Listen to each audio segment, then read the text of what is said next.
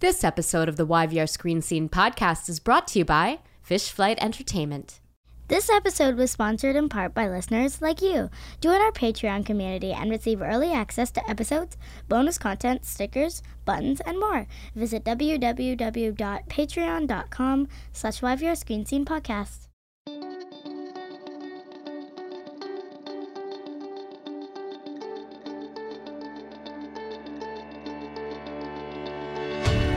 Welcome to the YVR Screen Scene podcast, where we pull back the curtain and expose the beating heart of the Vancouver film and television industry, namely the actors and filmmakers and other talented artists who do the work.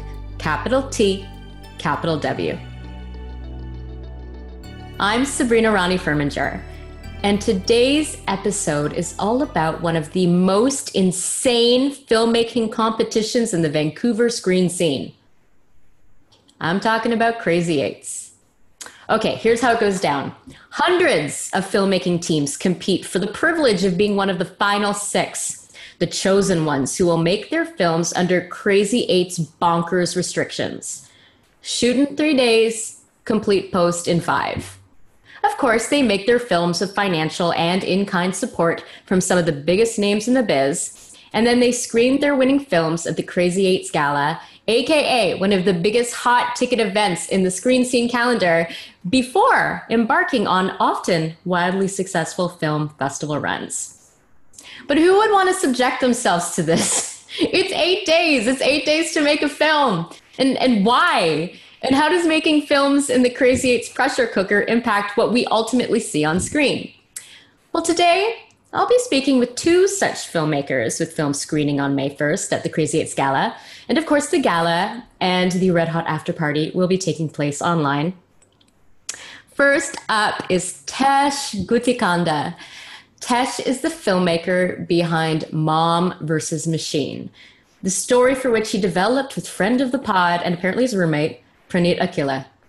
I only know Tesh from Mom versus Machine, and I can safely say, even even with just that one film, that he is one of my favorite filmmakers because Mom versus Machine is a revelation, especially to a girl with an immigrant dad from India who also happens to love dystopian sci-fi and gaming.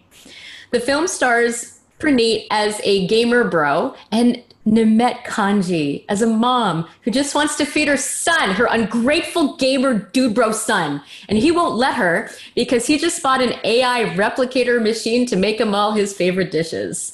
Things go awry, as things often do go awry when you bring in the weird future AI tech. And we actually get one of my favorite face offs in the history of Crazy Eights mom versus machine. All right, Tesh, let's talk. Let's talk all about this film. This this joyous, that's, uh, bonkers film. That's an incredible intro. I'm, I'm deeply touched, and uh, I'm, I'm so glad that you enjoyed it. I uh, I absolutely enjoyed it, um, and I'm going to tell you. I'm going to tell you why. If you want to know why. Uh, yeah, absolutely. It meant a lot to me. It meant a lot to me to see a representation of like my aunt um, and like a different kind of Indian son than we normally see on screen. Where yes, their culture informs you know some of the the story points, like the way that you know. Uh, love language is often wrapped up in food, you know, in our culture. Um, but that's not what the whole like the whole thing isn't about oh my how am i wrestling with my culture and it, it's a it's an exciting sci-fi funny story and we get to see like the seeing Nimet Kanji, who is a brilliant actor of stage and screen, uh, facing incredible. off against like an AI robot. Like I'm so grateful that I got the chance to see that and that you put that on screen. So I mean, I'm gonna, I'm gonna, I have all these questions, but I think I want to start with, did you know? I don't like yes or no questions, but you can, you can leap off from there. Did you know what a film like this would mean to someone like me?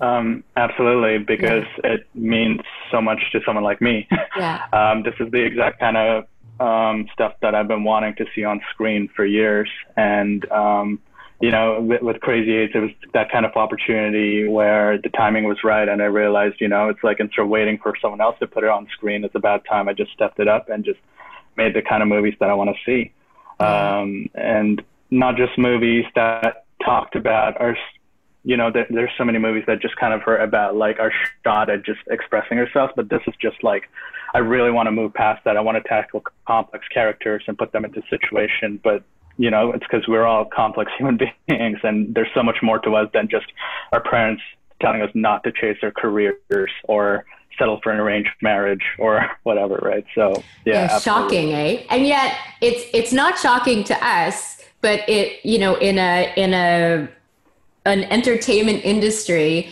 that you know is rooted in that white gaze you know that is how we that's how we are often portrayed that's how we're often um, perceived as a result you know by the larger the larger film audience talk to me about the inspiration though like the specifics and and i mean because food I got hung- hungry watching this, by the way. But like, food is yeah. a huge part of this of the film, you know. So like, tell me about you know where all of these different elements came from, you know, and uh, and then how you threw them all together.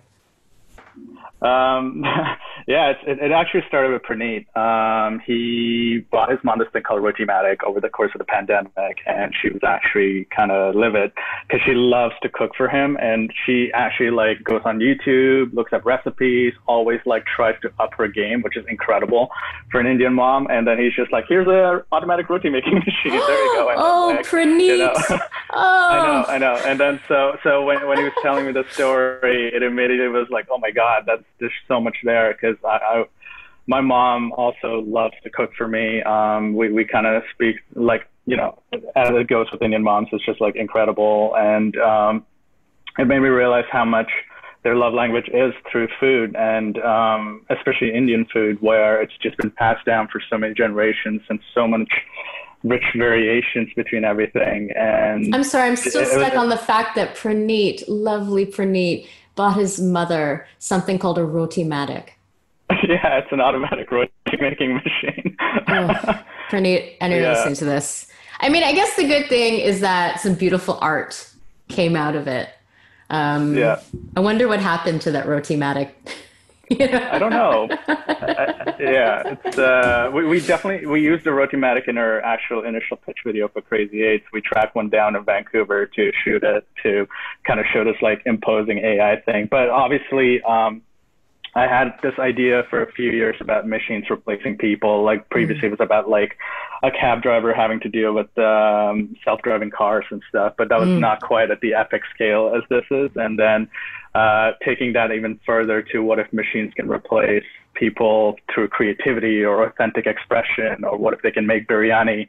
Um, that just takes it to a whole another level. And that really, you know, when we deal with extremes, get a chance to grapple with uh, what we really care about and what makes us so like you know it's it's what are we fighting for and all of that. So uh, it was no brainer for me once he told me that story that she, she had to fight a machine. She had to take it on. And that came from just my huge love for everything from Tollywood to anime to um, you know video games and everything and yeah. just looking at the culture around us, it, it slowly just kind of became like, oh, what are what are the fun ways that we can just bring this idea to life, and just putting a list down, and then um, that that was one of the fun parts about the Crazy Eights is uh, because this idea came to us right around the time that the Crazy Eights events opened up.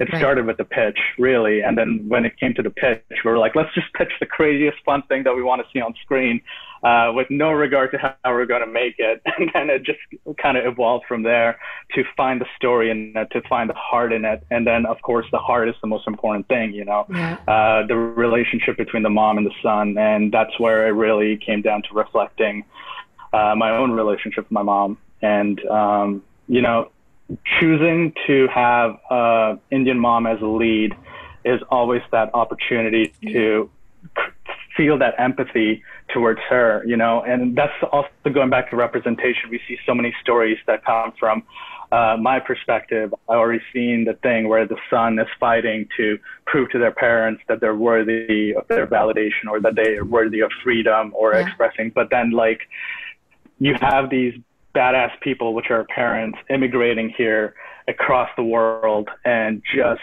fighting and working and adjusting and at the same time raising us and having no idea what we're getting ourselves into as well yeah. as we go out into an elementary school and then I run into a playground and someone's like, Hey man, do you want to watch the latest episode of Dragon Ball Z? And then it's like coming back with that. So it, it was really about that integration and I'm so glad that this story also opened up that opportunity to empathize with my mom. Um, and figure out what her struggles are, where, where she's coming from, and um, it, it's to me that's that's probably the most special part about this is being able to bring her character to life and the grandma character to life and mm. um, yeah okay has your mom and also Praneet's mom have have they seen this film yet I know that still has to premiere on May 1st. Are you holding yeah. it for them to watch? But like, have they had a chance to pre-screen it? Because I want to know what they think so bad. Um, uh, Billy Praneet's parents have seen it, but uh, my own, I'm, I'm very nervous about showing this to them because I kind of, I kind of go places with it where I feel like they'll not necessarily understand why I went with the direction I did because mm-hmm. as much as I kind of wanted to bring her character to life, I also integrated with so much genre and stuff, which is not necessarily my parents' cup of tea. And uh, yeah. my, my dad's an engineer; he's very pragmatic. Um, so I'm always nervous about showing my parents stuff because they, uh, yeah, I'm, I'm really excited to show it to them to see what they think as well. But play them this interview first. They'll okay. listen to the interview. They'll hear me just raving about it, and and yeah, yeah, yeah. that'll contextualize it a little bit, um, and uh, yeah, that'll help. Okay, so you created uh, this one of my favorite films of the year, honestly. Uh, in you know, in the Crazy Eights pressure cooker during COVID. Um, what were some of the challenges presented? I always love what, asking the Crazy Eights filmmakers about challenges because they're like, oh, it's really exhausting. And then, but then you, I mean, you're the first year of Crazy Eights filmmakers who also had COVID, you know, on top of it. So what was that like? Is not a professional question, but what was it like? um, I mean, filmmaking is in itself challenging, especially when you have so much going into it. You have stunts, special effects, VFX, all of that stuff. Yeah. So normally in any other year it would already be pretty difficult, but it's like making movies in COVID feels like you're playing a video game at its hardest level, unlocking the greatest difficulty and just taking it even further and being like, sure, let's just bring that on. Uh, it, it, you know, it's, it's, there's a lot of uncertainty because you want to um, keep everybody safe.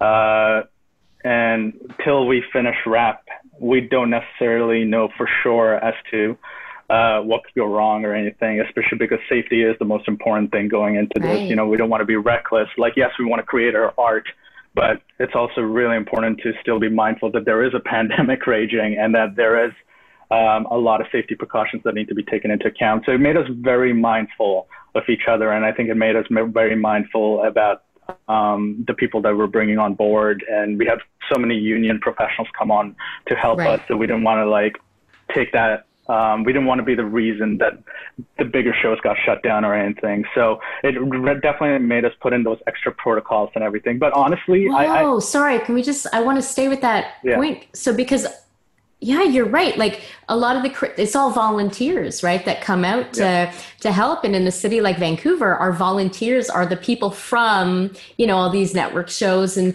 so if they if they get something on your show you could be responsible for shutting down the flash or shutting down yeah. superman and lois.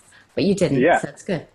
Yeah that's i mean our stunt coordinator is from superman and lois. So yeah. it's uh um, it, it's in, incredibly, um, you know, and, and, that's the thing. It's it's not just uh, uh, shutting down. It's careers. It's people making yeah. a livelihood, and we really took that responsibility in hand. But honestly, I feel like it's not necessarily a bad thing. It made us very aware of treating people right, and mm. um, very aware of setting up a safe um, place for everybody to work. And thankfully, we did. We we had a fantastic team. Um, and you know, it's it's I, I don't necessarily see making it as a bad thing if you're taking in all the precautions necessary and uh, I'm, I'm, glad we got the opportunity to be a little bit more mindful going yeah. into it because otherwise it would just be like, ah, yeah, let's bring in 70 people and just go shoot this. We didn't. Yeah. We that often is how it works, crew. right? You're like, everybody come on and help. And because it, it, it, can be very yeah. festive.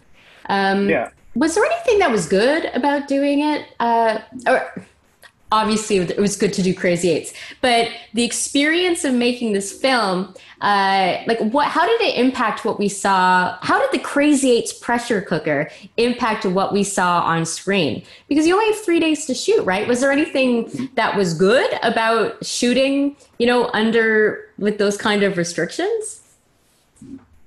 I um i think what happens ultimately is that you just fully, fully just tap into your instincts. And, mm. uh, you know, there, there was a lot of prep that went into it, but in, in those three days, it really came down to what was this movie. And I will tell you this, that this movie is different to what I set out to make in some ways, in the sense that it's funnier. It's uh, definitely leaning on more comedy than the drama that initially was something that I built around it. But, you mm-hmm. know, it's, it's finding out what the movie is through just making those quick, rapid choices that right. I think ultimately like took out a lot of fat, um, the fat around it. I think it just became um, the version it should be. I think because it, uh, you know it's it's kind of like uh, George Lucas getting a chance to make Phantom Menace versus uh, A New Hope. You know, it's like just throwing a whole bunch of more stuff in that was just bloat. You know, I had like all these crazy shots and angles and stuff like that that was all style. But then when we had to shoot in such a fast crunch time, I had to keep cutting shots. You're and what went was yeah. the style, and it just became more story focused. And you know, in retrospect, I don't necessarily think that's a bad thing. I think yeah. it's great that it was more about the story and less about the flashy stuff. Because oh man, there's so much more flashy stuff left on the table. Um, but yeah, that, that's that's kind of, and I think at the end of that, you you truly find out who you are as a filmmaker. Um, I learned so much about not only the film and the storytelling, but also about who I am as a filmmaker and what do I want to change next time because it's in the pressure cooker that you really get to see like um, past mm. all of the masks that you put up with your networking and all of that yeah. stuff. You know, it's like you get to be your truest self, I think, and so you learn a lot from that. Who are you as a filmmaker, and what do you want to change for next time?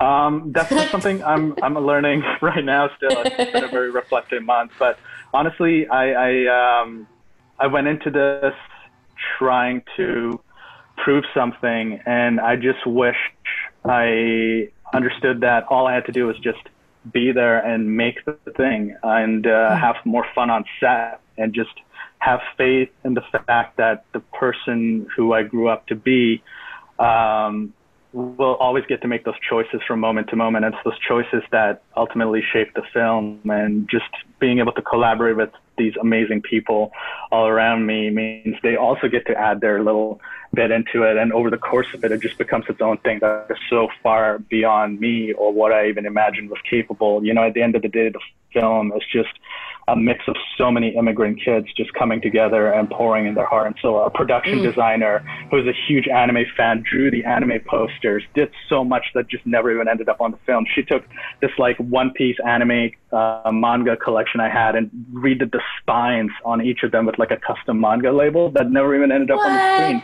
Um, Director Scott. You know, our, our, our composer Bhavik and um, even um, the co-composer Kevin, like you know, um, he he comes from an immigrant background, coming in from South Africa and moving to Newfoundland, but then also having this like sense of what anime is and the music is, and being able to integrate all these different influences.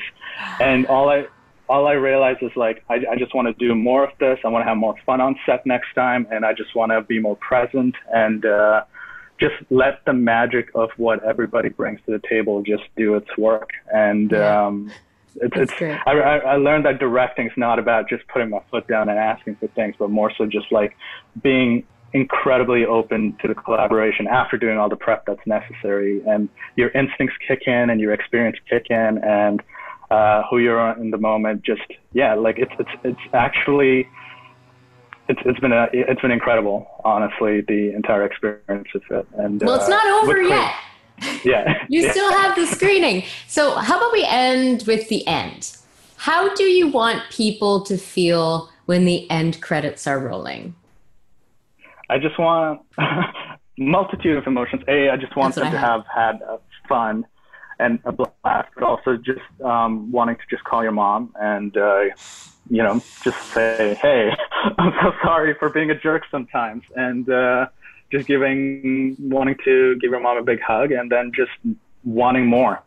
I also want to leave people wanting more because there is a lot more where this came from. Yeah. So this is why representation matters, right? It's like it's not just about um, telling, you know, it's about telling stories that just elevate and take it beyond just like brown people on screen. It's like I just want people to see us for the complex, fun human beings we are. I want an Indian mom to be hilarious and awesome and badass and, you know, Yeah. put her up there with Terminator, like, you know, Linda Hamilton or Sigourney Weaver. Like, why not? Nimet Kanji's a star. Why not? Yes, Yeah. she absolutely is. Okay, I want that. You make that happen for me. for all of us. Tesh Guttikonda, where can our listeners find you, follow you, celebrate you on the social medias? Uh, I'm on Instagram, so you can find me at TeshGK. Uh, I'm trying to be more active on Twitter. I've kind of put it off for so long, but uh, this this entire crazy experience exactly led me to also having my eyes open. I used to be such an introvert and just like shy about putting myself out there, but Yeah. I realized like the best thing that we can do, especially uh, when we do want to say representation matters, is put ourselves out there because you never know who's going to really connect with your work. And it's really important to just make the kind of stuff that you want to see on screen.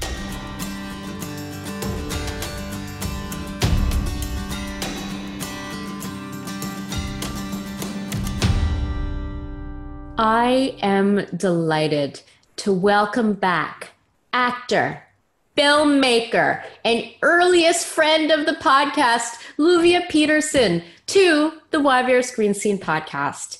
Luvia helmed one of the most nuanced and thought provoking films in this year's Crazy Eights I, Dorothy. Actually, it's a little I, so it's like I, Dorothy. A man loses his wife and brings her back to life thanks to AI and other rad future tech. But will her rescued consciousness remember the ugliness of her final days? Olivia directs two of our city's most celebrated and sublimely talented actors, Hiro Kanagawa and Carmen Moore, in a film that ruminates on grief, love, and the ethics of trying again when one party doesn't have all of the information. Oh, and Livia's in it too. And there's a motorcycle. Livia, welcome back to the podcast. Thank you so much, Sabrina. Thank you for that thoughtful introduction. It's so interesting to hear someone else describe your film back to you. Hmm. And and it it warms my heart to hear your words and your perspective and uh, just to hear what you felt when you watched it. How do you describe your film? Uh, so I usually say it's a grieving widower who brings his wife's memories back in a biosynthetic replica. And when she starts having these flashes of memories, she isn't sure if she's malfunctioning because this is what women do, right? Is there something wrong with me? It must be me. Um, Yes. you know what I mean? This is something Carmen and I talked about. So she starts having these doubts about herself. And um, at the end, a terrifying truth is revealed. Yes, it is. Yes, it is. okay, so where where does I where does I Dorothy come from? And when I when I say that, I mean, in what was the inspiration? Absolutely. How did this come out of you? Absolutely. How and why? I mean, so Hugh Lander wrote the script, and when I first read it, I saw my parents. I saw them so clearly. My heart cracked right open. Oh. I might start crying. I I'm I had already crying. Just yeah okay great let's just cry through this whole thing i remember having this conversation with my mom and she said i think she had just turned 60 and she said i regret all the things i didn't do And I'm like, Mom, you're sick, you know, you still have your whole life ahead of you. But there's this feeling, or at least that's what I understood in that moment. There was a feeling of it's too late. And certainly that's what, that's one of the themes that Dorothy, who's played by the amazing Carmen Moore, mm. is dealing with. Um, and I just, I love Hula's script because there's a beautiful moment of redemption at the end. Um, and and I hope that both my mother and father, when they watch this film, they see themselves, you know, and and anyone who has felt like maybe they shouldn't drive out of their lane. Society prescribes you a lane and you stay in it. Hmm. Well, this movie is for the people who want to let the vehicle veer off into a new path. Um, Livy, isn't that what you're doing? I th- yeah, I guess so, isn't it? I mean, because you are. I mean, this this this beloved actress about town, um, who you know, and you are, you know, this is not your first film, but you know, you're right. really developing your voice here. I feel like this is the. Um, I feel like this is the the strongest um, I have heard your directorial vision if you can hear a vision. Yes. Let's just say you can. Yes. Livia made me cry before we started, and I'm having a hard time just keeping up because she said all these really nice things to me. Um, but you know, isn't that something that that you're doing? Like, what does the film um, represent as far as you know you veering into a, yes. a different lane? Absolutely. It's you know, part of me goes, how dare I? You know, I have a career, I'm an actor. How dare I now try to wear an, a new hat? Yeah. And and and it's been an interesting experience as I've been coming out of this new closet, the directing closet, because it does so many closets. so many. Jeez, where did all these closets come from? so, so that's that's what is happening now, and I. But I got to tell you, because I've broken out of so many closets, it's easier and easier the more you do it. I'm and, picturing the Kool Aid Man. Yes, director. I will note though, when I first met you, it must have mm-hmm. been 2013. Was it 2013? Oh my gosh. Continuum yeah. 2013. Yeah, 2012, 2013. Yeah. 2012, 20. Yeah, it was around there. Yeah. Um, you had just been nominated for a CSA, right. but you weren't even supposed to be acting that day on the set of Continuum. You That's were right. there to to shadow the, this lady that we know, this, just this human, lady, this, this legend, up and coming. I mean, you were there to shadow Amanda Tapping, so it's not yeah. like this is a this is something that you've just thought yeah. of. Yeah, you know. it's it's true. It's so funny because I've you know the seed was planted a long time ago, mm. but I always felt kind of like this. If I can use the Zoom to, I was like, we are an audio podcast. Okay, oh, we are. So no chair. one can see me. No one. I can see. Okay. Well, so I'm on the edge of my screen. I'm like, can can I be a director? Can I sit in this chair? Is this okay? No, no. You know what I mean? Like a tentative approach. Even back, like it, even back then when I was shadowing Amanda, it felt performative. My my my claim to oh, I'm here to shadow Amanda. I want to direct, mm. and I don't know that I believed it. Still, I was just saying it, and I think maybe that's just been my journey is I just say things that I that I hope for, but there's a part of me that's like, okay, this isn't going to happen. No, really. Do you really feel? You know, there's that voice that's like, let's be real. At the end of the day, like it's nice to have dreams, and everyone should, and that's very good. But uh, you're not going to actually have a directing career. I don't know whose voice that is, but it it follows me everywhere and screw it. I mean, it's You're been director. followed. I mean, you believe it now? Do you believe yeah. it oh, now? Oh, yeah. I mean, I, I, watched your film. You believe it now? I believe it now. and and to speak Good. to what you said, this film cracked my heart open in a way that the, my other the other projects haven't. And Hula and I were talking about the film, and there was a moment where I started crying, and she she's like, "Oh my God, yes, that's the film," and I was like, "Yes, I feel it. I feel the film. It's in me." I haven't felt that before. Mm. Now that I have that feeling, I don't want to do any project that I don't feel in my heart. Oh, I cannot wait to see where you take us next. However, before we move to the next, let's talk a bit more about I Dorothy. Um, I Dorothy. I mean, it's a perfect example of a short film where it's because I, you know me, I have such love and respect for the short film mm. uh, medium, and I really love shorts that can pull me in, take me on a journey, and leave me just thinking so many thoughts and feeling so many things. And I Dorothy raises some big questions about big things like grief and memory and loss and this mm-hmm. really sci-fi but not that far off in the future sci-fi thing about who should retain ownership mm-hmm. of a mm-hmm person's consciousness yeah. after death. Yeah. So, Luvia, where do you stand on, on this issue of uploading human consciousness? Is this a thing you would you would want done to yourself or that you would want Well, we're not far off. We're not. Who, who owns the intellectual property of actors? So in in Star Wars, you know, Princess Leia comes back, but we all know that, uh, or she wasn't a princess, she was an admiral uh, in the. She was a general. Or general, thank you. General thank you Organa.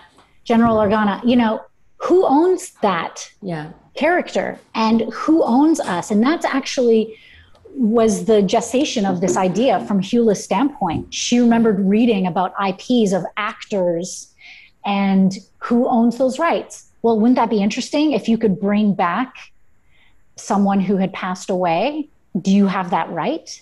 Does that have to be put in the will now? Yeah. And we're not that far off. Hula and I both decided I, Dorothy, was 3D printed, and you can 3D print meat now. You can, they use, yeah, I know, right? They can 3D print like a, steak or a burger. So we're not that far off. They're using stem cells and, you know, science. Um, and so I, I, love science. I love science. I love science, but science without um without ethics, without ethical considerations, like mm-hmm. that's that's scares me. But then I also recognize. my gosh, you know, it made me think. I mean, your film made me think. Mm-hmm if I could bring someone back who I've lost, who I love, yep. you know, um, would I? Should I? My cat? Should I? Yeah. I mean, it'll certainly start with pets, probably as a pilot project. Would I? Oh my gosh. I mean, you know, my I don't know if I've ever told you this story, and we won't, we won't dive too deep, but my father, my biological father, was killed when I was seven months old. Oh my God. Yeah. And I, I never had the opportunity to meet him. So I only know of him. Hmm. What would I give for an afternoon with this man? Yeah. You know, to know where I come from. Uh, my, my mother's told me so many times, oh my gosh, you remind me of your father in all these different ways. And you're just like him. And, but he's a story to me. Yeah. He's, he's a, a fable. Mm. Um, so yeah, you bring up a great question. I might. I might too. Yeah. I'd have to read all of the many pages of small print, though. You know? Yes, you would. and, and then I'd have to know about consent as well. You know, like this person like would need to consent or pet yeah. need to consent that they yeah. they would need to have autonomy over themselves.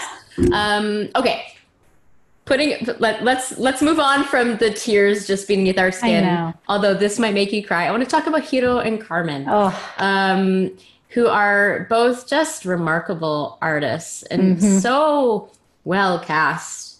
Um, t- tell me about um, the special qualities that each one brought to their roles. Let's start with hiro. He's so thoughtful. He's so specific.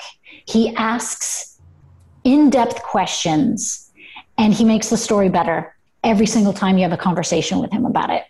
And it helps that he's a playwright as well, I mean, right? Like that. That yeah, helps. He's he's no slouch. Yeah. no slouch. He elevated this story in such a way. There was a, there was a moment on set. You know that part where he says, "You're my wife. You're my what?" Yeah.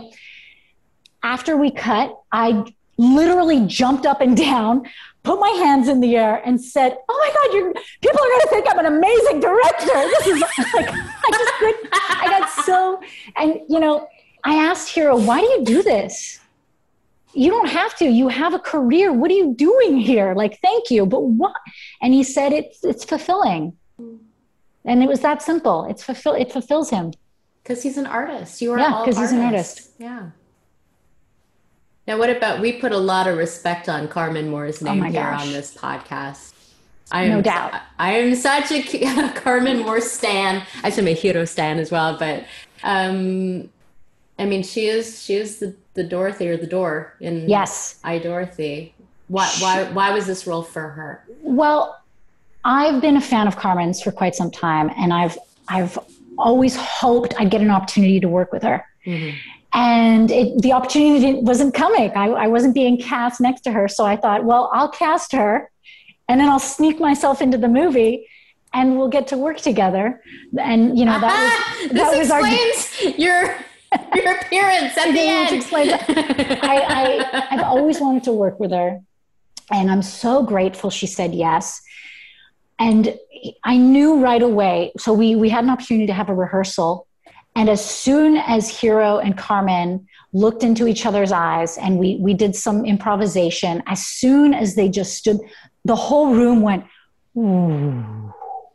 Like it just they dropped into the story, and they informed me Mm. on a deeper, uh, more uh, authentic level that I had been able to explore just by reading the script.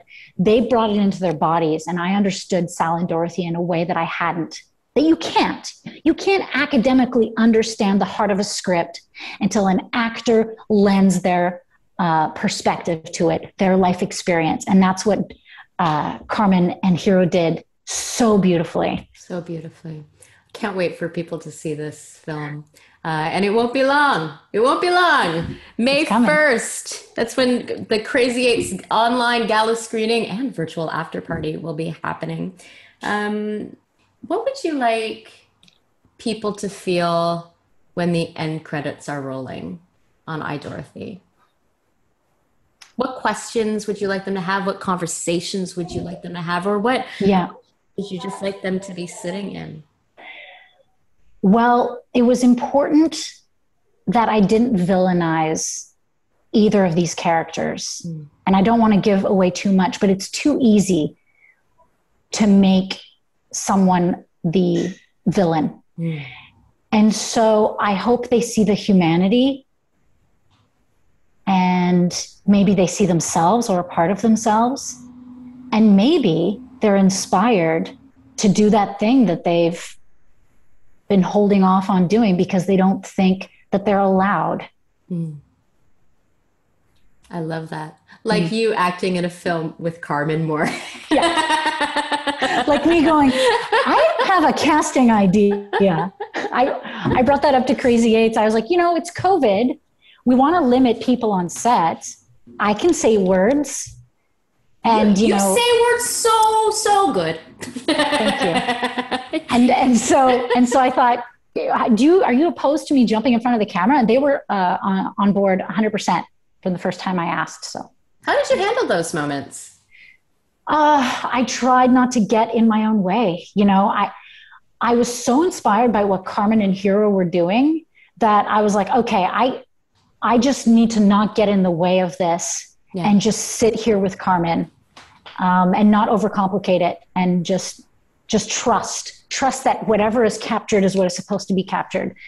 There are movie goddesses out there. I I felt them on set. And so I, I put a lot of this film in their hands when we started rolling on day one, and I don't regret it. And you shouldn't. It's beautiful. Luvia, you're one of my favorite humans. Um, where can people find you, follow you, and celebrate you on all the social needs? Absolutely. Uh, LuviaPetersen.com. And, you know, speaking about coming out as a director, that used to be my actor's website. It is now my directing website. So, Wow. yeah. I'm, Who knew that there were closets for websites? So I'm I'm coming out as a, a director first. Um, wow. it doesn't mean I'm going to stop acting, but I have a directing agent now, and so that's where you can find me. And I this is what I want to do. You're doing it. I'm doing it. You are actually doing it. You literally are what you do, Yeah. right? Whatever you're doing, that's what you are. So I'm directing, so I'm a I'm a bloody director. Yeah. Yeah. Yeah, and I'm drinking this sparkling water at this Brian Marketson mug, and I guess that makes me a podcaster. I don't know. Yes. All right. Absolutely.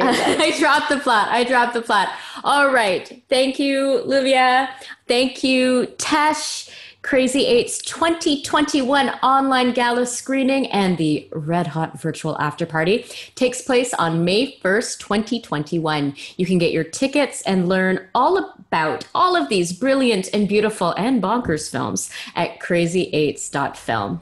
Please like and subscribe. You can leave us a review if you're so inclined. They help us find even more listeners. You can find us at www.yvrscreenscene.com Follow us on Twitter and Facebook and Instagram at YVR Screen Scene. The YVR Screen Scene podcast is hosted and executive produced by me, Sabrina Ronnie Furminger, and it's edited by Simon Furminger. Special thanks to Mariana Furminger for recording our Patreon ad, to Paul Furminger for technical support, and to Dane Not Furminger Double for the original music. YVR Screen Scene is a division of Fish Flight Entertainment. Join us next time for another deep dive into Vancouver's dynamic, dynamic film and television scene. And cut! This ad begins with a story about an important but largely forgotten piece of Hollywood North history the fish flight. In the 1980s, the fish flight was an early morning flight from Vancouver that delivered fresh fish to Los Angeles before the start of the business day. These were the early days of Hollywood North, before digital deliveries and fast transfer speeds, and the pioneers of the Vancouver film industry began loading up the fish flight with film reels so Hollywood execs could review the footage shot on the previous day. The fish flight was also one of the building blocks of the visual effects and animation mecca that is present day Vancouver. And Fish Flight Entertainment builds on this legacy. Fish Flight Entertainment serves the games, film, and television industries. We remember the days of the fish flight and attack our projects with the same passion as those pioneering days of yore. We believe in jumping off the cliff and building our wings on the way down. And who knows? That old fish with improvised wings may even fly. Learn more about Fish Flight Entertainment at fishflightentertainment.com. That's fishflightentertainment.com.